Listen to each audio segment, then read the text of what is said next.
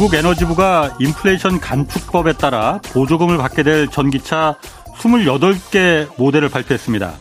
뭐 예상대로 테슬라 등 22개 차량은 미국산이었지만 외국 차량도 6개 포함돼 있었습니다. 벤츠와 볼보, 닛산 등이었습니다. 물론 한국 차는 없습니다. 아, 미국 상무부를 방문하고 돌아온 이창양 산업부 자원부 장관은 미국 상무부 장관이 한국 정부의 우려를 수용하는 쪽으로 노력하겠다 이런 의사를 확인했다고 했지만 뭐 미국의 정책은 이와는 달리 예정대로 착착 진행되고 있습니다. 이창양 장관은 막상 미국 의원들을 만나보니까 우리는 이 한국산 차가 받게 될 이 불이익에 대해서 소상히 알고 있지만 미국 의원들은 이걸 잘 알지 못한 상태에서 법안이 통과됐다 이렇게 털어놨습니다. 당연합니다. 미국 의원들이 이거 누가 설명해 주지도 않는데 한국 입장을 일일이 들여다보고 봐줄 리 없습니다. 주미 한국 대사관과 거기 나가 있는 상무관은 이 법안이 통과되기 전에 한국은 미국과 FTA 체결국이라 다른 나라와는 입장이 다르니 미국산과 이거 차별받으면 안 된다. 이렇게 미국 행정부와 의원들 설득하라고 그런 일 하라고 미국 땅에 내보낸 겁니다. 법안이 미국 상원과 하원을 차례차례 통과하는 동안 대사관에서 어떤 노력을 한 게 있기는 있는 건지 아니면 그냥 가만히 보고만 있었던 건지 이거 반드시 경위를 따져 물어야 합니다. 네, 경제와 정의를 다잡는 홍반장, 저는 KBS 기자 홍사원입니다. 홍사원의 경제쇼 출발하겠습니다. 유튜브 오늘도 함께 갑시다.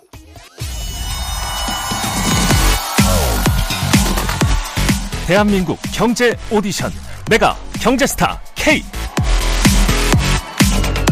여러분 경제가 어려워서 힘드시죠?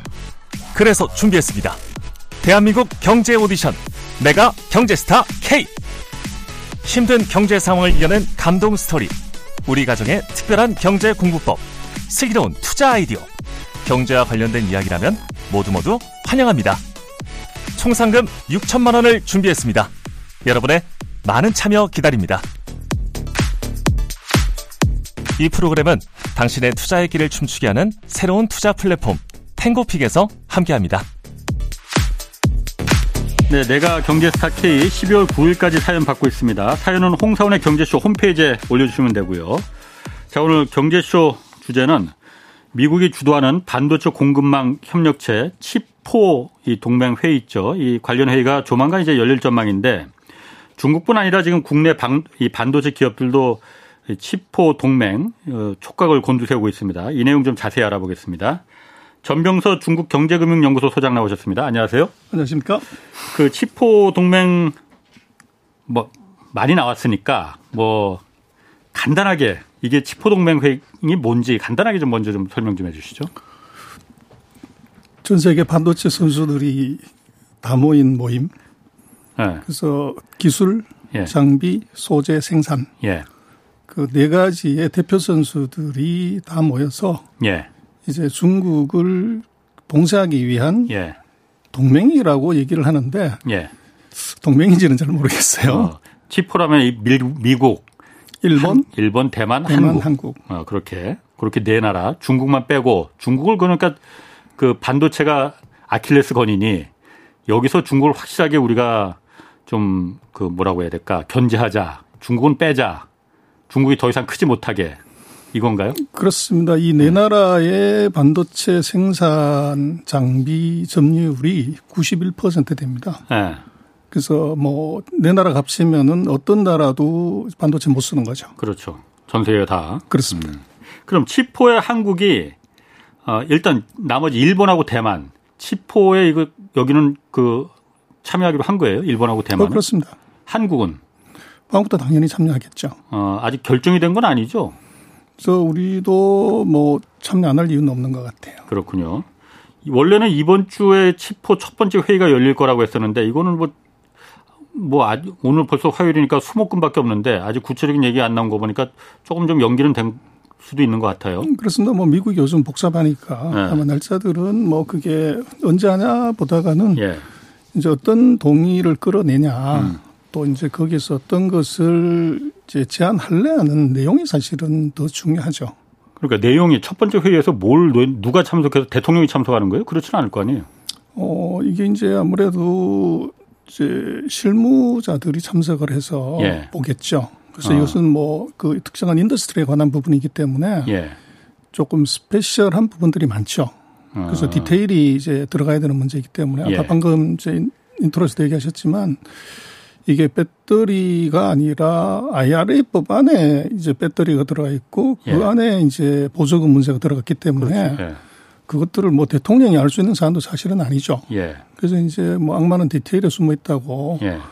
이제 이 반도체에 관한 부분들은 이미 사실은 음. 중국을 제재하는 것은 미국 상무부가 entity list라고 이걸 갖고서 다 제재할 수 있어요. 그래서 미국 기술이 10% 이상 들어간 장비 재료 소프트웨어는 상무 허가를 받아라. 예. 그럼 뭐 그것으로만 해도 중국으로 들어가는 건 다 막을 수 있어요. 미국 기술이 반도체가 미국에서 태어난 건데 뭐 안, 그거 안 쓰는 나라가 없으니까. 그렇습니다. 그래서 이제 이게 그럼에도 불구하고 이제 지포라는 동맹을 다시 네. 만드는 이유가 뭐냐. 그러게. 어. 이제 이게 중요할 것 같아요. 네. 그래서 이게 이제 표면상으로 놓고 보면 중국의 반도체 굴기를 막기 위한 걸로 보이지만 네.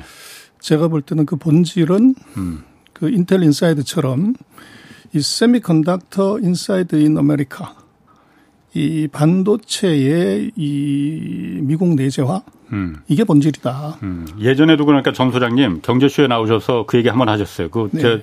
아주 흥미있게 들었거든요. 네. 어, 그럴 수 있겠다. 그거 조심해야겠다라는 거. 그러니까 목표가 중국이 아니라는 거잖아요. 그렇습니다. 아, 한번 그 얘기 한번 좀 풀어주시죠.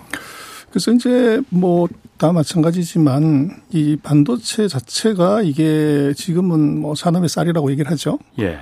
근데 밥을 짓는 것에 레시피가 아무리 좋더라도 이게 쌀이 없으면 이게 문제가 되는 거죠. 예. 그래서 이게 뭐 세종대왕님 표 쌀이어야 되는데 예. 문제는 그 쌀을 수입에 의존한다고 하는 것은 이것은 밥상을 엎을 수 있는 리스크가 존재하는 거고. 음, 예. 그래서 미국은 40년 전에 이미 반도체 산업을 일본으로 한국으로 대만으로 이제 보낸 거죠. 예. 그래서 지금의 상황에서 이게 중국이 굴개하기 전에는 그 전혀 문제가 되지 않다가 음. 이제는 이제 밥상에 들어가는 기본적인 쌀의 확보가 이게 이제 중요한 공급망이 뭐 최대 이슈가 됐지만 예. 여기에 가장 중요한 게 반도체가 걸려버린 거죠. 음. 근데 눈 뜨고서 지금 봤더니 그 사이에 한국, 일본, 대만에 투자해서 반도체 기업에 투자해서 시세 차익, 배당 뭐 이걸로서는 엄청 먹었지만 네. 봤더니만 전 세계 반도체 생산에서 미국이 차지하는 비중이 12%로 떨어졌어요. 그래서 전 세계 반도체 88%가 미국 이외에서 생산되는 그 상황이 벌어졌고 예. 이제는 이제 자본의 논리로 이 반도체 산업을 통제할 수 없는 단계에 이제 돌아버린 거죠. 네. 그래서 결국은 이게 집 나간 반도체를 다시 미국 안으로 불러들이는 이제 전략이 뭐냐. 예. 이게 이제 IPF 음. 그리고 그 안에 들어가는 지포가 이게 아마 미국의 핵심 전략이고 그래서 집 나간 반도체를 다시 불러일으키는 데는 뭔가 메리트 있어야 되죠. 예. 그게 지금 이제 반도체 법이라고 볼 수 있어요. 예. 그래서 미국이 공장을 지면 527억 달러의 보조금을 주겠다. 미국 내에 들어와서 공장을 지으면은 그렇죠. 예. 그래서 이제 이게 이 반도체 첨단 공장을 가진 기업들의 입장에서는 뭐 외교적으로도 안 들어갈 수 없고 예. 또그 보조금을 받는 기업과 못 받는 기업의 차이가 크게 원가에서 나기 때문에 예. 서로 이제 경쟁적으로 들어갈 수밖에 없는 그런 음. 메커니즘을 미국이 만든 거죠. 예. 근데 네. 이제 그걸로 끝나면 좋은데 음. 거기에 미국이 또 하나의 조건을 겁니다. 그래서 미국의 보조금을 받는 기업들은 중국에 증설을 못 한다. 가드레일 조항이라고 그렇죠. 따로 만들었죠. 그래서 10년 네. 동안 이제 못 한다 이렇게 되면 예. 그래서 그게 왜 이제 의미가 있냐 그러면 음. 지금 전 세계에서 반도체를 쓰는 수요자를 보면 아시아가 63%입니다. 음, 예. 그래서 미국에서 만들더라도 미국이 어차피 전 세계 탑3가 다 생산하게 되면 그 미국이 다 소화를 못 하죠. 그렇죠. 그럼 다시 어. 이제 또 아시아로 와야 되는데 아시아로 어디로 가냐 그러면 중국이 보면 자체 수요만 전 세계 반도체 한 35, 6% 그리고 예. OEM까지를 합치면 예. 이제 핸드폰이나 노트북 OEM 해주는 것까지 합치면 60%가 넘어요. 예. 그럼 이거 만들어서 다시 중국에 또 갖고 와야 되는 이런 문제가 그렇지. 생기게 되죠. 예, 예. 그래서 네. 뭐 갖고 올 필요 없이 그냥 중국에다가 공장 세워서 음. 거기서 만들면 딱인데 음, 여태까지 그래왔죠. 그걸 중지시킨다는 거죠. 예. 그렇게 되면 지금 상장할 수 있는 것은 예를 들어서 앞으로 보조금 받고 3년 뒤에 공장이 이제 지어지게 됩니다. 미국에. 음. 최첨단 오나노 공장이 인텔이 짓게 되고 우리 삼성이 짓게 되고 TSMC 세 개가 동시에 지어지게 되면 예. 아이러니하게도 이 중국으로는 못 팔고 전 세계 마켓의 30% 이상을 커버하는 지역은 못 팔고 예. 미국에서 공장이 세 개가 더 지어지면 아마 앞으로 3년 뒤에 첨단 반도체는 아이러니하게도 쇼티지가 아니라 엄청난 oversupply의 위험이 있어요. 음, 과잉 생산이 될 그렇습니다. 테니까. 그래서 이제 그 부분을 사실은 업계도 아무래도 이제 말은 못하지만 네. 고민할 수밖에 없는데 그게 이제 얼마나 과도한 투자냐 그러면 지금 전 세계 foundry market이 한 뭐 1,080억 작년 달러로 네. 그 정도 천억 달러 레벨인데 지금 우리 삼성, 이제 TSMC, 인텔 예. 이세 개 회사가 투자를 하려고 하는 미국의 투자 금액이 490억 달러입니다. 인텔이 200억 달러, 우리가 170억, TSMC가 음. 120억. 예. 그러면 이게 현재 시장 경우에 절반에 가까운 돈을 투자를 한다고 하는 것은 음. 공장이 완성되는 3년 뒤에 이것은 오버서플라이의 가능성이 대단히 높은 거죠. 그러니까 팔 때가 여태까지 중국이 팔아 중국한테 팔아야 되는데 그 시장이 막히니까 생산은 잔뜩 해놓는데 중국에 팔질 못하니까 결국은 과잉 생산이 될 거라 이거죠. 그렇죠. 어. 그래서 이제 그게 아까 말씀하신 것처럼 왜 이제 회의를 해야 되냐 하면은 예. 그게 이제 그렇게 완전히 중국을 잠깐만요. 그거 넘어가기 전에 어쨌든 그렇게 인텔도 생산하고 인 텔은 미국 기업입니다. 그렇습니다. 인텔도 생산하고 중국 대만 TSMC도 생산하고 한국의 삼성도 생산하면은 생산만 거기서 하고 완제품은 중국에 팔 수 있게 해주면 되는 거 아니에요? 그렇죠. 어. 그러나 이제 이 법의 목적 자체가 중국을 반도체 공급망에서 어. 배제시키는 어. 것이기 때문에 네. 사지도 못하게 아예. 그럴 가능성이 있다는 거죠. 아. 그래서 미국의 공장 짓기만 하면 뭐라냐. 아. 그대로 중국에 팔게 되면 아무 이제 의미가 없어지는 거죠. 예. 그래서 이제 뭐 기업들 입장에서는 중국에 생산하는 것을 일단 막고 예. 아마 장기적으로 놓고 보면 그 반도체의 판매를 지금 예. 를 들면 최근에 보면 엔비디아라고 예, 그, 그 뭐 그래픽 네네. 업체 있어요. 그 업체 같은 업체. 경우에 네. 이제 최첨단의 그래픽 칩을 중국에 팔지 못하게 방금 제 말씀하신 예. 그 제재 조치를 했어요. 예. 그래서 예를 들어서 3년 뒤에 5나노, 3나노짜리에 대해서 예. 그런 조치를 할 수 있는 가능성도 사실은 배제할 수 없습니다. 음.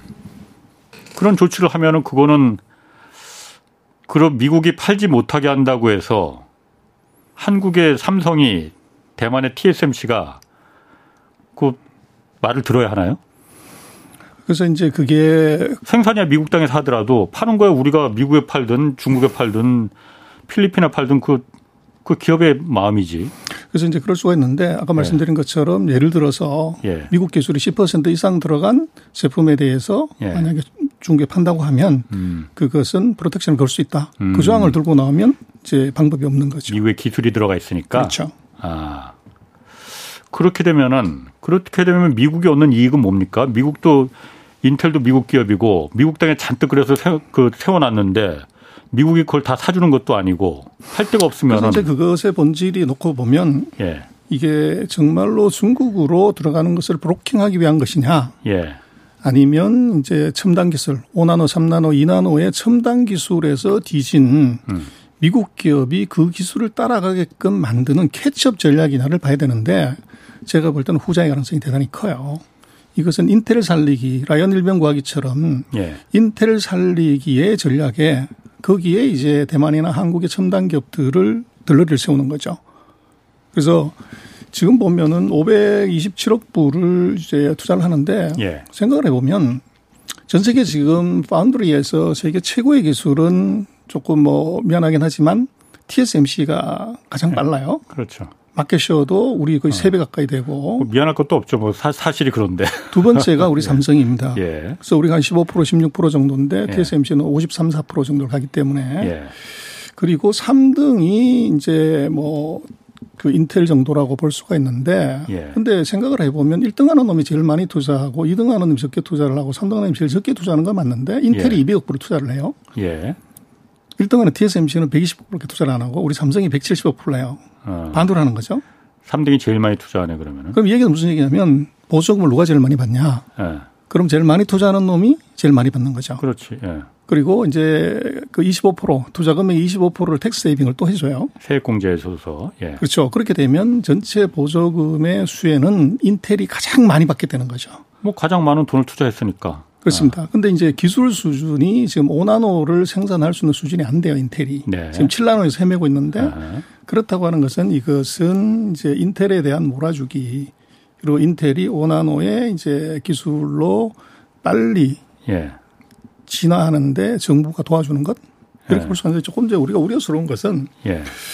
그 공장을 첨단 공장을 다 짓고 나서 예. 그 다음번에 무슨 일이 벌어질 거냐가 이제 아. 우리는 조금 걱정이 되죠. 예. 그래서 이제 대만 같은 경우도 우리하고 똑같은 그런 상황이 우리보다는 오히려 더 이제 기술 유출이나 뭐 이런 문제에 대해서 사실은 우리보다 더 민감하죠. 대만은 예. 뭐 나라가 그게 목숨을 내고 있는데 지난번에 펠로시가 방문하고 난 다음에 그 TSMC의 창업자입니다. 모리스 창이 인터뷰를 해요. 그런데 네. 인터뷰에서 무슨 얘기를 하냐면 이게 정치가 얘기를 하기는 어렵지만 뭐 네. 그리고 모리스 창은 지금 은퇴를 해서 이 실질적으로 TSMC에 영향은 미치지만 공식 직함은 없어요. 음, 예. 그래서 인터뷰를 하는데 그래서 아주 재밌는 얘기를 하는데 미국에 공장 지어 가지고 예. 뭔가 못 맞춘다. 그래서 지금 보면 대만에서 만드는 것에 비해서 미국에서 만들면 뭔가 50%더 비싸다. 예. 그래서 이 부분이 있고 그리고 지금 같은 구조 하에서 음. 그 미국의 저런 이제 반도체 전략 시장 원리가 아니라 정치 원리로 가는 것은 성공하기 대단히 어렵지 않냐 이런 얘기를 슬쩍 해요. 예. 그래서 이 얘기는 음. 이제 우리가 조금 기억해야 될 것은 작년에 그 자동차 반도체에 공급 부족이 생겼어요. 그래서 그렇죠. GM 포드 뭐 예. 다가 이제 자동차를 못 만들고 예. 우리도 그랬고 그때 미국 상무부가 뭐를 했냐 그러면 이 반도체 회사들과 자동차 회사들 특히 이제 반도체 음. 회사들한테 예. 자발적이라는 이름하에 이제 생산 캐파 예를 들면 재고 주요 고객 이 자료를 다 제출하라고 그랬어요. 아, 작년 11월에 그래서 제출했어요, 우리나라도. 그랬습니다. 삼성하고 그 하이닉스가. 그렇죠. 어. 그래서 이제 그때 좀 반발도 있었죠. 그 그렇습니다. 영업 기밀을 남의 영업 기밀을 왜 내놓으라고 하냐 해서. 그래서 이제 우리로서는 조금 걱정이 되는 것은 예. 미국의 5나노짜리 첨단 공장을 짓고 난 이후에 예. 빼도 박도 못하는 거죠. 그랬을 때 이제 미국 상무부가 우리의 국가의 산업 발전이나 안전이나 관리를 위해서 예. 미국 내에 들어와 있는 반도체 회사들의 경우들은 네. 방금 얘기하신 그런 류의 이제 정보를 오픈해라, 제출해라. 그랬을 때 이것을 이제 안 낼 방법이 없는 거죠. 그래서 그럴 수 있는 위험이 실제적으로 있다는 겁니다. 그런데 지금은 이제 그런 얘기 전혀 안 하지만 이미 작년에 벌어졌던 반도체 자동차용 반도체 공급 부족을 이제 핑계로 이 반도체 회사들의 중요한 이 스펙을 예. 이걸 다 이제 컨트롤하고 관리하려는 의도가 보여진다는 거죠. 그래서 이게 미국에서 정말로 첨단 공장이 다 지어지고 난 이유가 예를 들어서 의회가 뭐 지금 미 의회를 보면은 거의 뭐 막가파하지 않습니까? 예. 뭐 그냥 만들어 버리고 가는데 그러면 미국에 들어와 있는 예를 들어서 외국 기업들의 경우들은 그 생산 공정이나 또는 주요 고객이나 거기에 관한 자료를 미국 상무부에 제출해야 된다. 그런 법안을 만들면 그럼 뭐 어떻게 하냐는 거죠. 아니 그 정리를 좀 해보면은 그 미국이 지금 첨단 반도체 그 생산 능력이 워낙 떨어지니 반도체 기, 원천 기술 자체는 미국이 갖고 있지만은 인텔이 지금 하더라도 한국이나 대만이 하는 5나노, 3나노, 3나노까지는 아직 근처에 가지도 못한 7나노 정도에서 헤매고 있으니 미국 땅에 와서 삼성이나 대만의 TSMC나 공장 지으라. 여기다 첨단 공장을 지어라. 5나노, 3나노짜리. 그래서 그 기술을 갖다가 나중에는 공장 다 짓고 나면은 미국 정부가 상무부가 자, 이제 들어왔으니 우리가 이거 필요하니까는 당신들 갖고 있는 기술 그거 다 우리한테 좀 공개하십시오. 라고 요구할 수 있다는 거예요. 그렇죠. 그게 가능합니까? 그래서 그게 이제 뭐 중국도 그러지 않습니까? 중국도 투자 유치하고 난 다음번에 예. 기술 이전에 대한 강요를 하는 거죠. 예. 그래서 그런 가능성이 이미 작년의 경우를 놓고 보더라도 공장을 짓지 않았음에도 불구하고 미상무부가 특정한 목적으로 자료 제출 요구를 했을 때 우리가 예. 거부할 수 있냐는 거예요.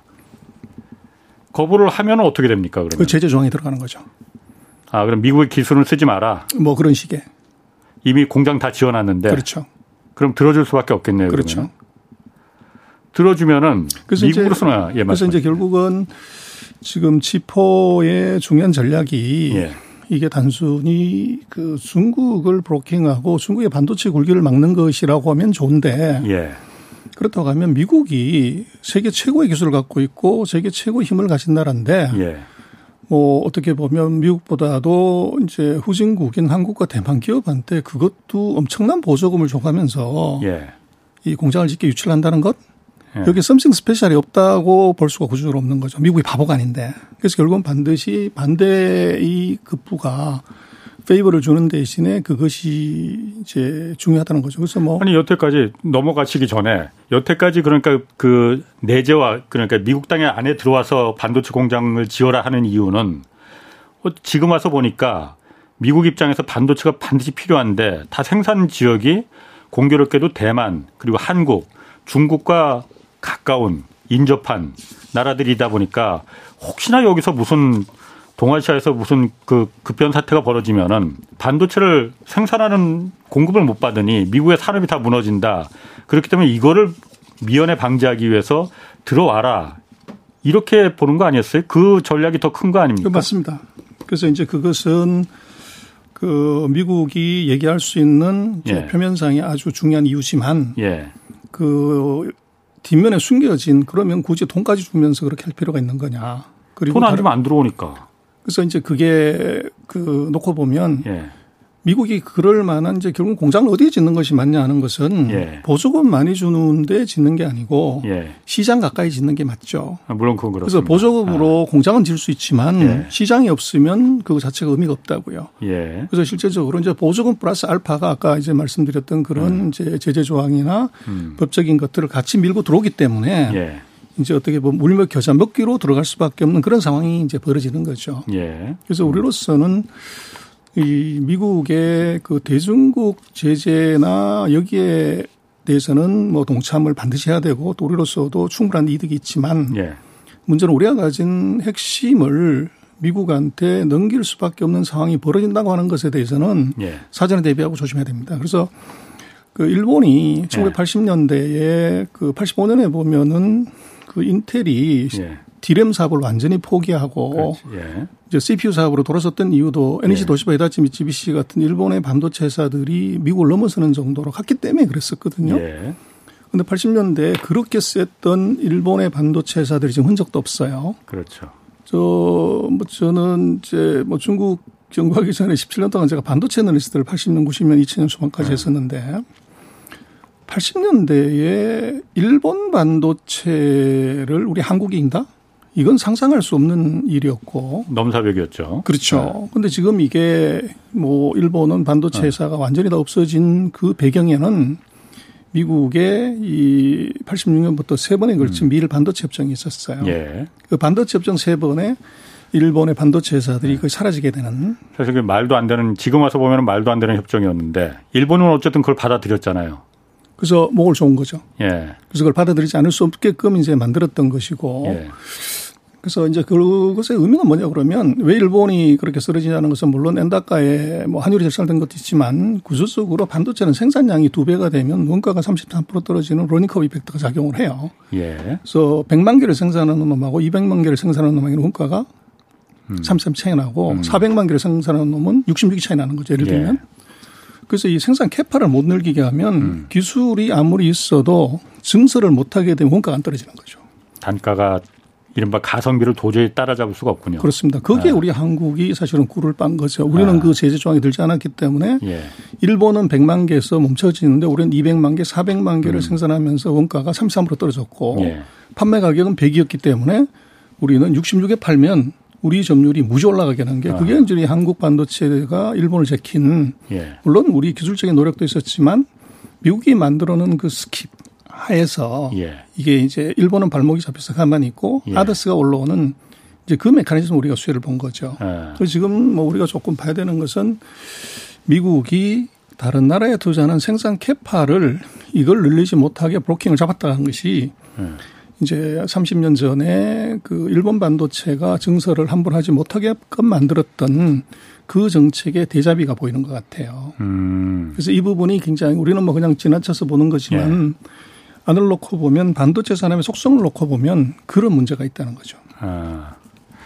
작년 11월에 그러니까 그 영업 기밀 다 내놓으라고 한 것도 그럼 그때부터 다 이런 쭉 1년에 물론 이게 그러니까 전 소장님 어 그러니까 추론에 의한 뭐 그뭐 뭐 하여튼 그 일종의 가설 중에 하나지 이게 그렇습니다. 미국이 그렇다고 지금 확신하지 확신할 수는 없어요 물론 그렇습니다. 만약 그렇다면 조금 무서운 얘기지만은 작년 11월부터 그럼 다 이렇게 내놓으라고 하고 그 압박을 한 게 중국을 견제하기 위한 중국이 더 이상 크는 걸 어, 못 크게 하는 그 목적도 있지만은 또 하나의 목적은 미국의 반도체 산업을 다시 한번 부흥시키겠다라는 목적이 있다는 거죠. 그렇죠. 그게 더 크죠. 그 희생양으로 그럼 한국과 대만이 되는 겁니까? 그럴 가능성이 있는데 근데 지금 뭐 중국의 반도체 굴기 얘기를 하지만 예. 중국이 파운드리든 디램이든 뭐 이 한국하고도 게임이 되지 않을 뿐더러 미국하고도 게임이 될 수가 없어요. 기술 예. 수준으로 놓고 보면 뭐 예. 지금 3나노 5나노를 하는데 예. 지금 중국은 뭐 14나노, 28나노를 겨우 그걸 하는 상대이기 때문에 이건 예. 경쟁 상대가 애초부터 아니에요. 그렇지. 예.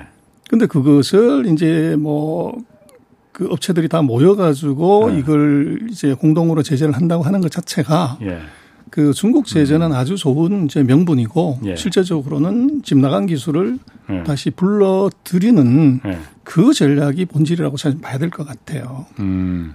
그러면은 아까 전 소장님 말씀 중에 그 부분이 제가 좀 걸리긴 하는데 공장 미국에 그 몇백 달러 들여서 이제 다 지어놓고 삼성이든 대만의 TMC, TSMC든 자 다 들어왔으니까 이제 우리가 필요해서 그러니 당신을 갖고 있는 기술 좀 다 내놔봐 했을 때 안 내놓을 수가 없다는 거잖아요. 그러면은 아예 처음에 지금 이제 시작이잖아요. 시작 단 계획 단계니까 첨단 반도체 공장을 그 5나노, 3나노짜리 말고 어한 7나노짜리 정도 그런 정도 그 약간 떨어지는 기술 수준으로 미국의 공장을 지으면 되는 거 아닙니까? 어 근데 그것들은 지금 이제 우리로서는 예. 그 value added를 봐야 되는 거죠. 그래서 네. legacy 기술은 지금 생산을 해서 수익성이 떨어지기 때문에 음. 굳이 그거를 거기다가 이제 할 이유가 없고 음. 또 미국 마찬가지로 보조금을 주는 가장 중요한 이유가 예. 5나노급의 자기네가 못하는 반도체 공장을 지었을 때 예. 수혜를 받는 거죠. 그렇지.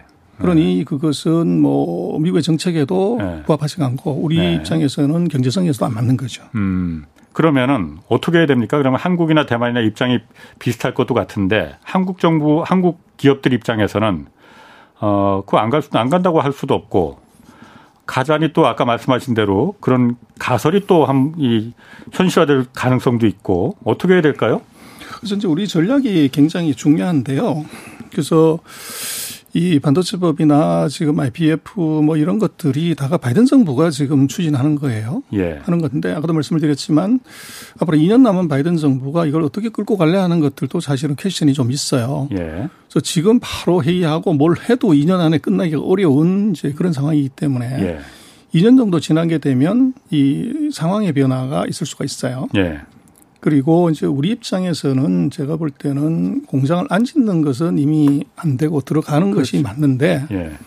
그러면 우리로서 전략은 첫 번째는 이 무슨 공장을 더 짓고 뭐 이게 아니라 예. 우리 포커스는 지금 5나노가 첨단 라인이지만 우리가 3나노, 2나노, 1나노로 음. 기술의 업그레이드에다 여기다 목숨을 거는 것이 맞는 것 같아요. 예. 그래서 지금 5나노 쪽을 미국이 탐을 내지만 두 단계를 더 앞세운 2나노를 한국이 가게 되면 5나노 기술은 아까 말씀하신 7나노나 10나노처럼 레가시 기술이 돼버리는 거죠. 음. 그렇게 되면 이제 프로덕션의 의미 자체가 떨어지는 것이고 예. 이제 그렇게 가게 되면은 우리로서도 그 협상력도 커지고 예. 또 어떻게 보면은 이제 그 새로운 투자를 했을 때 예. 이 미국이 따라오기가 더 힘든 그때는 보조금을 더 줘야 되겠죠. 네. 그래서 우리로서는 제가 볼 때는 공장에 집중하는 것보다는 지금 우리가 해야 되는 것은 이 기술의 초격차라고 얘기를 하지만 그 초격차를 한 두 단계 정도 더 앞으로 당기는 것 예. 이게 중요할 것 같아요. 음. 그래서 그렇게 되면 뭐 중국과는 한참 멀어지게 되고 미국과도 두 단계가 더 멀어지는데 그래서 결국은 지금은 실리콘 반도체에서 기술은 뭐 미국이 다시고 있기 때문에 그래서 이제 뭐 이론상으로 얘기를 하면 2나노, 1나노 쪽으로 가게 되면 지금 실리콘에서는 이제 물리적 특성 때문에 예. 더 이상 이제 이게 또 미세 집착을 하기 어려운 음. 그런 상 이제 물질을 바꿔야 되는 소재를 바꿔야 되는 문제가 생기는 거죠. 이런 그대로 소재를 그렇죠. 판을 네. 이제 엎어야 되는 문제가 되는데 네.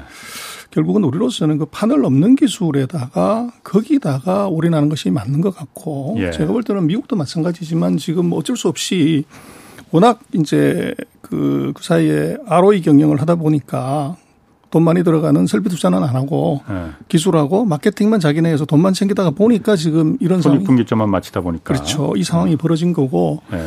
그래서 미국으로서는 어쩔 수 없이 이제 이렇게 돌아갔지만 제가 볼 땐 미국도 그 공장들을 유치해 가지고 기술을 가져간다 하는 것은 빌린 기술을 갖고서 1등 한다는 것은 불가능해요. 빌린 기술을 갖고 2등까지는 할 수 있지만 예. 뭐 중국이 그렇지 않습니까? 그래서 1등은 이것은 독자적인 기술력이 있어야 되는 것이고 예. 그래서 미국 같은 경우도 돈 얼마 주고서 공장을 여기다 지어라고 하는 그런 하수의 전략보다는 예. 미국도 인텔이 정말로 이제 신기일전해서 반도체 기술에서 이걸 앞으로 땡겨가는 전략을 가져가서 이게 기술 격차를 내 가지고 이걸 매력적으로 만드는 것이 맞지. 이게 지금 있는 첨단 기술의 공장을 미국으로 옮기라고 하는 것은 뭐 급한 거 마음은 이해하지만 이 전략의 방향은 조금 아니다. 그래서 음. 한국도 그렇고 뭐 미국도 그렇지만 우리 같은 경우는 미국이 아직 그 전략을 쓰고 있지 않기 때문에 예. 우리로서는 지금 5나노, 3나노 기술을 이게 2나노, 1나노로 땡기는 거다 목숨 걸면 미국하고도 더 당당해지고 또 대만하고의 경쟁에서도 우리가 뭐 한 푸트볼만 하고 중국과는 완전히 격차가 벌어지는 그래서 뭐 그런 말 있지 않습니까? 새는 모여다 목숨 걸다가 죽고 음. 사람은 이제 공돈에 목숨 걸다 죽는다고 그러는데. 아, 사람 공돈에? 아. 공짜돈에. 아. 그래서 미국의 공짜돈, 네. 그거 제가 볼 때는 거기다 목숨 걸면 안 되고, 그래서 그 527억 불금 어. 엄청난 것처럼 그렇죠. 보이지만 네. 그 50%는 인터리 가져갈 거란 말이에요. 네. 그럼 거기에 이제 이름 붙은 놈은 다 들어올 건데 그렇게 네. 되면 이제 뭐 추정치에 따라 다르지만 우리 삼성이 한 8%, TSMC가 한 15% 정도 가져가는 걸로 추정을 하는 것 같아요. 예. 그래서 그 정도 돈이면 우리 네. 삼성전자 뭐 전체 순이익이 5%도 안 되는 예. 그 정도 금액밖에 사인 되지를 않아요. 예. 그래서 그것도 5년에 나눠서 주는 거기 때문에 예. 그래서 그 보조금의 전체 럼썸은 대단히 커 보이지만 안을 사실은 들여다보고 거기서 또 갈라먹기를 해야 되는 걸로 놓고 보면 그게 그렇게 어트랙티브 하진 않아요. 그 보조금 자체 뭐그 그 attractive 매력적이지 않다 하더라도 안 들어오면 미국이 기술을 갖고 걸 거 아니에요. 그렇습니다. 그게 사실 더 무서운 거지. 그렇죠. 예, 돈이 문제가 아니고. 예. 그러면 예, 말, 말씀하십시오. 그래서 이제 기술은 예. 기술로 사고 파는 것이지 돈 주고 예. 사고 파는 거 아니에요. 예. 아니 기술을 판다고 하면 그 기술이 영양가가 없기 때문에 파는 거지. 그래서 음. 기술은 cross licensing을 해서 서로 교환을 하는 것이고 예. 그걸 돈으로 팔고 사고 한다는 것은 그 기술은 이미 예. 파는 놈은 예. 영양가 없다고 보는 거죠. 예. 그래서 그걸 미국이 기술을 돈 주고 산다 보조금으로 그것은 이제 조금 음. 어떻게 보면 전략으로서는 그렇게 좋은 전략 아니다. 음. 그렇게 보여지고 우리로서는 미국이 기술을 원하면 우리는 공장을 파는 것이 아니라 그보다 더 업그레이드된 기술을 개발해서 그걸 다시 팔려고 하면 더 높은 가격을 사실은 받을 수가 있는 거죠. 그럼 전 소장님 그 말씀대로라면은 미국이 그런 의도를 갖고 있는지 안 갖고 있는지 모르겠으나 혹시라도 그런 의도를 갖고 있을 수도 있으니 거기에 대비하기 위해서는 아, 미국에 이번에 들어가는 공장 5나노 뭐 3나노 공정까지도 뭐 들어갈 수 있다고 하지만은 3나노 5나노 공장은 그냥 간다 하더라도 한국 내에서 2나노 1나노 그거보다 더 그 미국에 짓는 공장보다도 더 업데 업그레이드된 기술을 빨리 개발을 해야 된다. 그 길만이 우리가 우위를 계속 유지할 수 있는 점할 수 있는 거라는 거잖아요. 어, 그렇습니다. 그 기술 그야말로 개발 안 하고 싶어서 안 하는 게 아니고 어려우니까 안 하는 거고 또 한 가지는 예. 미국이 만약 예를 들어서 아까 전 소장님 생각대로 그 지금 7나노 정도의 인텔이 머물고 있는 헤매고 있는데 한국이나 대만의 기업들이 들어와서 5나노, 3나노 기술을 갖다가 어 쉽게 전수를 받는다면은 반도체 원천 기술은 미국이 다 갖고 있는 건데 거기서 다시 2나노, 1나노 개발하는 거는 한국이나 대만보다도 미국의 인텔이나 미국 기업들이 훨씬 더 용이하지 않을까 그 생각도 좀 들거든요. 어, 충분히 뭐 그럴 수 있습니다. 그래서 그것은 이제 반도체를 보면 이건 revolution이 아니라 evolution입니다. 진화를 하는 음. 거죠. 그래서 14나노 하는 놈이 갑자기 이제 one나노를 할 수 있냐? 그건 아니고 예. 이게 step by step으로 오지 않으면 워낙 어려운 공정이고 예. 뭐 수천 가지 공정을 거쳐야 되는 단계이기 때문에 예. 이 takeoff는 없죠. 그러다 보니까 이제 이것은 선발업자의 그 이득이 굉장히 강하고 예. 그래서 이제 우리 한국으로 놓고 보면 지금 반도체법 통과를 아직 우리가 못 하고 있는데 예. 결국은 이번 우리가 반도체법 그 내용에서 우리가 조금 생각해 봐야 되는 것은 첫 번째는 이게 정말로 이 재벌의 수익 사업이 아니라 한국의 안보 산업이 지금 반도체가 됐단 말이에요. 미국도 예. 그렇고 대만도 그렇고 한국도 그렇고 음. 중국도 그렇게 되면 이건 보는 시각이 좀 달라져야 돼요. 그래서 그 남들하고 같이 해가지고 남들보다 잘할 수는 없잖아요. 그리고 이제는 네. 미국부터가 미국이 뭐 최근 이제 20년 동안 놓고 보면 그 기업들의 정부가 보조금 주는 것 이거는 시장 경제를 해치는 거고 얘는 이제 마약을 자꾸 주는 거라서 이거 그렇죠. 망치는 거다. 네. 그렇게 얘기를 했고 중국이 중국 제재 2025를 들고 나왔을 때 이거 하면 안 되는 거다. 이래서 네. 중국 제재를 들어갔던 거거든요. 그렇죠. 네. 근데 이게 지금 2022년에 들어와서는 그거 쌍무시하고 세계 최대 보조금을 지금 주는 나라가 미국인데 미국의 네. 논리는 홀랑 뒤집어서 이 첨단 기술을 미국에 내지 않은 것이 이것이 미국의 경쟁력이다. 예. 우리나라에서 태어난 네. 기술을 우리나라로 가져오는 것이 우리의 경쟁력 이렇게 바꿔버린 거죠. 이 얘기는 네. 미국부터가 이것이 전략이 바뀌었기 때문에 네. 이제 국가가 엄청난 돈을 지원한다고 하면 우리도 사실은 반도체 산업의 육성에 관한 것은 아까 말씀드린 것처럼 어려운 3나노, 2나노, 1나노에 대한 R&D 쪽에 우리가 포커스를 할 수 있게끔 네. 우리 반도체 법의 그 지원책이 저는 좀 비교표를 만들어 봤으면 좋겠어요. 음. 그래서 미국, 대만, 중국 이 세 나라의 반도체 지원 정책에 비해서 예. 지금 우리가 이 준비하고 있는 반도체 지원 정책이 그것보다는 더 세야 될 거잖아요. 세금 감면 조항, 음. 또 이제 투자에 대한 세액 공제, 예. 뭐 인력 문제, 뭐 정책 제도 문제 이런 부분에서 우리 그런 정책에 지금 만들려고 하는 것이 대만이나 미국이나 중국보다 낫다고 하면 예. 이게 어렵죠. 그래서 중국 같은 경우는 지금 뭐 28만 원 정도의 기술만 가져도 10년 동안 법인세를 빵으로 갑니다. 음. 그래서 대만 같은 경우는 법인세율이 보다 훨씬 더 낮은 거죠. 예. 그래서 미국 같은 경우를 보면 엄청난 보조금의 세액 공제를 이제 투자금에 대해서 25%를 음. 확 해줘버리는 그래서 우리 지금 반도체 법안에 대해서도 이것이 정치적인 어떤 협상의 문제가 아니라 제가 볼 때는 우리의 중요한 경쟁 상대인 세계 나라의 이 반도체의 지원 정책을 비교를 해보고 예. 그것보다 더 센 정책을 줘야 우리나라 기업들이 경쟁력을 가질 수가 있는 거죠. 그래서 이거를 이제 음. 그 머뭇거리거나 안 하면은 이게 민간 기업의 비즈니스기 때문에 이렇게 간다고 하면 이것은 미래의 이 경제 안보에 치명적인 타격을 줄 수 있는 리스크가 음. 있죠. 그래서 저는 우리 반도체 법안 자체에 그 비교표를 한번 만들어 보고서 하는 네. 것이 중요하다. 음. 그리고 두 번째는 지금 그 우리나라 파운드리의 경쟁력인데 지금은 뭐 자기가 생산하는 것보다도 능력 있는 생산자한테 맡기는 것이 대세고 지금은 음. 이제 파운드리 라인 하나 건설하는데 150억 불에서 250억 불이 들어간다고요. 이제는 뭐 아무나 뛰어들 수 있는 사안이 아니에요. 예. 그래서 이것들을 감당을 하려고 하면 이게 지금 TSMC가 세계에서 1등하는 회사인데 작년 매출액이 한 580억 달러 정도 됩니다. 예. 근데 예. 지금 첨단 라인 하나 건설을 하려면 이제는 뭐 3나노 쪽으로 가면 200억 불, 250억 불이 들어가요. 그럼 매출액의 절반이 이게 설비 투자로 들어가야 라인 한 개를 건설할 수 있는 수준이라고 하면 예. 우리가 TSMC에 우리 삼성의 점유율이 3분의 1 정도가 조금 못 미칩니다. 예. 예. 그럼 그 정도 사이즈에서는 우리 삼성이 메모리에서 도와주지 않는다고 하면 TSMC하고 파운드리에서 사실 경쟁이 안 되는 거죠. 안 되죠. 예. 그래서 여기에서 이제 국가 역할이 굉장히 중요할 것 같아요. 국가의 역할이? 그래서 이제 지난번에 네. 뭐 홍자는 그런 얘기를 했었지만 한국의 파운드리 산업은 예. 이것은 대만처럼 예.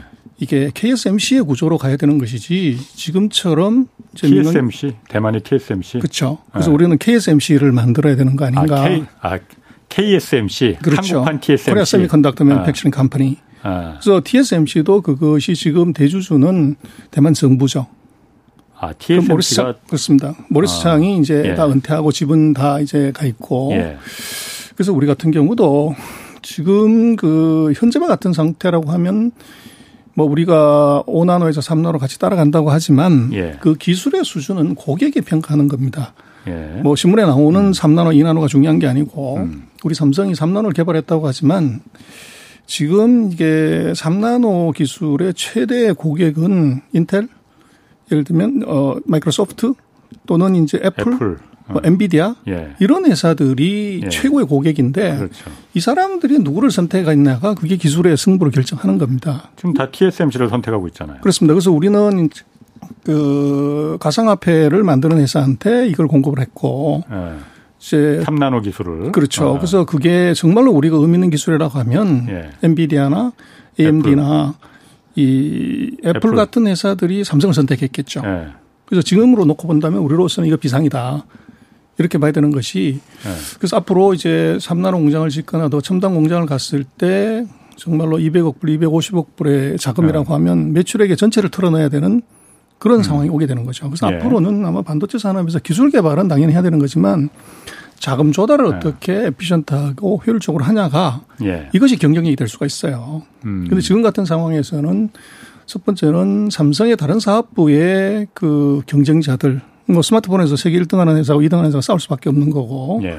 또 logic 제품 마찬가지고 그래픽 마찬가지고 그래서 지금 이 전 세계 파운드리의 최대 수요자들이 전부 삼성의 device 세트 제품의 경쟁자란 말이에요. 스마트폰이나 뭐 이런 거에. 그렇죠. 아, 그래서 애플도 그렇고. 그렇죠. 애플이 삼성한테 파운드리를 줬을 네. 때 기술 유출의 가능성이 있잖아요. 뭐 그런 얘기 있었습니다. 그래서 삼성한테 못 맡긴다는 얘기도 있었어요. 그래서 1%의 가능성이 있다고 하더라도 그건 안 하는 건데 예. 지금 같은 구조에서는 이 중요한 전 세계의 3대 바이어 그래서 5나노, 3나노의 최대수의 거의 80%가 예. 지금 방금 말씀하신 그런 네 개 회사들이거든요. 예. 근데 이 회사들이 삼성의 고객이 될 가능성이 대단히 낮다. 이유는 삼성전자가 갖고 있는 사업부에서 라이벌이기 예. 때문에. 예. 그래서 이것을 이제 피하지 않으면 삼성이 아무리 좋은 기술이 있어도 리스크가 있고 그렇다고 예. 하면 장기적으로 이 파운드리 비즈니스는 엄청난 자금이 소요가 되고 예. 또 고객을 확보한다는 차원에서 기술 개발을 위한 이제 그런 측면에서 놓고 보면 예를 들면 삼성의 파운드리 사업을 분사를 해서 이 삼성의 경영과는 독립적으로 가고 전자에 그리고 거기에 이제 주주 구성은 물론 운영은 삼성이 하지만 주주 구성을 삼성이 3, 예를 들면 이제 공모주가 3, 또 한국에 예를 들어서 그 국민연금 같은 연기금이 3 이런 음. 식의 이제 구조로 가져가게 되면 그리고 그것은 이제 IPO, IPO를 하게 되는 거죠. 예. 그렇게 됐을 때 이제 스탁 옵션을 제공한다든지 하면은 뭐 전 세계적인 인재들을 사실은 모을 수가 있죠. 그래서, 그래서 KSMC라고 말씀하시는 거예요? 그렇습니다. 그래서 아. 우리로서는 그런 전략을 조금 생각해 봐야 되는 것 아닌가. 지금 있는 상황을 네. 우리가 놓고 보면. 음. 그래서 지금 있는 상태로 그냥 이제 간다고 하면 그 50%가 넘는 점유율을 가진다는 것은 이유가 있거든요. 15%를 가진 놈이 50%를 따라가려고 하면 이것은 뭔가 이게 획기적인 변화가 없이 지금까지 음. 왔던 대로 가면 그 격차는 더 벌어질 수밖에 없는 거죠. 그러니까 TSMC가 점유율을 세계 시장 점유율을 50% 넘게 갖고 있고 삼성이 15% 갖고 있는데 이걸 못 따라가는 이유 중에 하나가 만약 제가 애플 회장이라 하더라도 삼성에 우리 설계도를 맡길래 아니면 TSMC에 맡길래 하면은 당연히 TSMC에 맡기겠죠. 그렇죠. 왜냐하면 삼성은 갤럭시 스마트폰을 만드는데 애플 이 설계도가 넘어가면 안 본다는 보장을 어떻게 우리가 믿을 수 있어. 그러니 전혀 그 그럴 가능성이 전혀 없는 TSMC에 우리 맡길래 삼성이 조금 기술이 낮다 하더라도 이렇게 될 거라기 때문에 그 TSM 그 TSMC처럼 삼성의 그 파운드리 메모리는 따로 가고 그냥 삼성이 가고 파운드리 요 위탁 생산만큼은 따로 분사해서 국가가 일정 부분 지분을 갖고 그런 염려가 없게끔 애플이나 엔비디아나 이런 회사들한테 자 당신들 기술 우리가 그 빼먹을 생각 전혀 없으니까 안심하고 맡겨도 돼 이걸 만들어 주자는 거예요 그러면 그렇죠. 그래서 우리로 놓고 보면 사실은 미국의 공장을 짓는 것도 좋은데 예. 5나노, 3나노 공장을 지었을 때 클라이언트를 한번 생각을 해보면 예. 지금 왜 이제 TSMC가 그렇게 크냐 그러면 이게 피는 물보다 진한 것이 있어요. 예. 음. 그래서 이게 지금 아까 말씀하신 이제 전 세계의 5나노짜리, 3나노짜리 최대 소유자를 보면 애플이라든지 엔비디아라든지 AMD 같은 회사인데 예. AMD의 지금 사장의 리사 수가 타이완 출신이에요. 음. 그리고 지금 엔비디아도 전슨 황도 그렇지. 타이완 출신이에요. 예, 예. 그래서 3대 이 수요자의 두 명이 예. 타이완 출신인데 예. 미국에서 TSMC도 공장을 지었고 우리 삼성도 공장 지었을 때 예. 이게 이 두 사람이 어느 걸 쓰겠느냐? 어느 걸 쓰겠냐? 네. 지금하고 구조를 과연 바꿀 거냐? 뭘 예. 우리가 파격적인 뭐 가격이나 또는 성능이 있다고 하면 다행이지만 거의 비슷하다고 하면 예. 그것은 지금과 같은 뭐 행태나 네. 구조에서 크게 변할 가능성이 사실 없는 거죠. 예. 그래서 음. 그것도 이제 우리가 뭐 이 클라이언트 차원에서 놓고 보면 우리는 왜 그렇게 확 그 30% 40%못 올라가냐 하는 것은 수요 사이드에 보면은 이게 음. 최종 소비자에서 네. 이 대만의 맨파워가 세다는 거죠. 그래서 우리는 어. 대만은 있는데 우리가 없는 것 중에 하나는 예. 그런 이제 세트 메이커 중에서 그걸 크게 사줄 수 있는 한국인이 없다. 그러니까 엔비디아나 아까 그 AMD 같은 그렇죠. 타이완은 타이완 출신의 사장들이 사장님들이 거기 있으니까 왜 한국 사람들은 왜 그 좀 없을까? 아, 아 그건 중요한 얘기네. 그러니까 삼성이 지금 파운드리가 이 상태로 삼성의 그 계열사 한 사업 분야로 들어, 들어가 있으면은 절대로 그런 큰 손들이 안 맡길 가능성이 있다. 기술이 안만 좋아도. 그러니 요걸 TSM처럼 어 일종의 공공이 들어가는 공공 한국이란 정부가 보증하는 그런 기업으로 키워야 된다. 삼성이 그러면 그걸 오케이 할까요? 그래서 뭐 그것은 삼성의 이제 의사 결정인데 그래서 저는 그렇게 생각을 합니다. 이번에 미국의 지금 반도체법이나 뭐 이런 예. 것들을 놓고 보면 저것은 인텔의 의도가 굉장히 많이 반영이 된 거다. 예. 그래서 지금 보조금의 예. 규모나 또 이제 그 프로덕션을 하는 것 이런 것들을 보면 예. 그래서 우리도 반도체 정책을 결정을 할 때 제가 볼 때는 우리는 한국의 반도체 회사들 뭐 그렇거니 하지만 지금 전 세계 반도체 1등이 우리 삼성이에요. 예. 2등이 인텔이고 3등이 우리 하이닉스입니다. 예. 사실 앞으로 세계 반도체 시장의 구조를 어떻게 끌고 갈래 하는 것은 1, 2, 3등이 결정하는 겁니다. 예. 예. 근데 거기에 음. 우리가 1등하고 3등이 우리 음. 대한민국이에요. 그래서 제가 볼 때는 한국의 정치나 이제 언론이 반도체 산업의 미래를 얘기하기보다는 예. 실제로 미국처럼 그 나라의 최고의 반도체 회사가 앞으로 어떻게 해주면 음. 우리가 세계 1위를 탈취, 그, 정탈할 수 있는 거냐. 예. 이거를 좀 자세히 듣고 거기에 맞는 정책을 가는 것도 우리는 방법일 것 같아요. 그래서 우리 음. 같은 경우는 삼성이나 하이닉스가 앞으로 생각하는 반도체 시장의 구도 예. 또 어떻게 보면 대만이나 미국을 뛰어넘을 수 있는 전략이 뭐냐. 예. 그걸 우리가 좀 듣고 거기에 맞춰서 이제 그 어떻게 보면 정책을 시행하는 것 단 그것은 이제 특정한 기업의 이 특혜라기보다는 그것을 예. 이제 국민 기업화해서 그 이익이 이제 국민들한테도 그대로 반영이 될 수 있게끔 하는 구조를 짜고 음. 이제 그런 식으로 가는 것도 우리로서는 충분히 생각을 해봐야 되고 음. 그래서 지금 뭐 다 마찬가지지만 그 누구한테 물어볼래 그럴 때 네. 늙은 말한테 길을 물어보라 그런 말이 있지 않습니까? 경험이 많고 음. 노회한 선수들 그래서 세계 1등하는 수많은 일본 반도체 NEC 도시바 히타치 미치비시하고 붙어봤고 미국의 예. 인텔 TI 뭐 여기하고 붙어본 백전 노장이 바로 한국의 삼성하고 하이닉스입니다. 예. 그래서 여기에 있는 노하우나 이 비전이나 생각들을 조금 우리가 재벌의 어떤 사업이라는 측면이나 앞으로 한국을 경제 전쟁에서 경제 안보 전쟁에서 막아줄 예. 반도체라는 방패 예.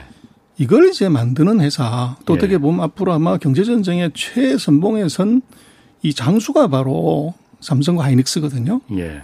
근데 이 삼성과 하이닉스의 장수의 얘기를 조금 들여다보고 예. 그것을 이제 우리가 반영해 주는 정책 예. 이것도 필요할 것 같아요. 그게 이제 미국을 벤치마크하면 바로 그거죠. 예. 그래서 인텔을 키우려고 하는 전략을 사실은 미국의 뭐 국회의원들이 음. 뭐 인텔에 대한 그렇게 깊은 공부, 반도체에 대한 그런 깊은 공부가 있어서 저렇게 하는 거냐? 아니면 인텔의 의도가 깊이 반영이 된 거냐. 그렇게 보면 제가 볼 때는 후자의 성격이 강한 것 같아요. 미국 정부가 그러니까 인텔의 얘기를 많이 듣고선 지금 이 정책을 펴나가는 거다? 그렇죠. 어. 그래서 그것이 국익에도 부합하고 예. 인텔의 이익에도 부합하고 예. 그래서 미국으로서는 음. 뭐 TI나 다른 AMD를 갖고서는 대책이 안 서는 거죠. 예. 그래서 그 나라에서 1등하는 회사를 이제 세계 2등을 1등으로 올리게 한 방법 예. 그 거기에 이제 정부가 지원을 집중했던 거죠. 그래서 예. 우리도 그 한국에서 지금 뭐 지포나 음. 이게 반도체 관련되는 많은 논의가 있지만 제가 볼 땐 굉장히 중요한 것은 그 전 세계에서 1등하고 3등하는 회사의 얘기를 우리가 조금 늙은 말의 얘기를 많이 들어야 된다. 듣고 거기에 이제 그 놓치고 있는 부분들을 아마 다른 외부 전문가들한테 조금 피드백을 받고 보완하는 것이 한 방법이 아닐까. 오늘 아주 중요하지만은 무서운 얘기 많이 들었습니다. 아, 지금까지 전병서 중국경제금융연구소 소장이었습니다. 고맙습니다. 예. 홍사원의 경제쇼였습니다.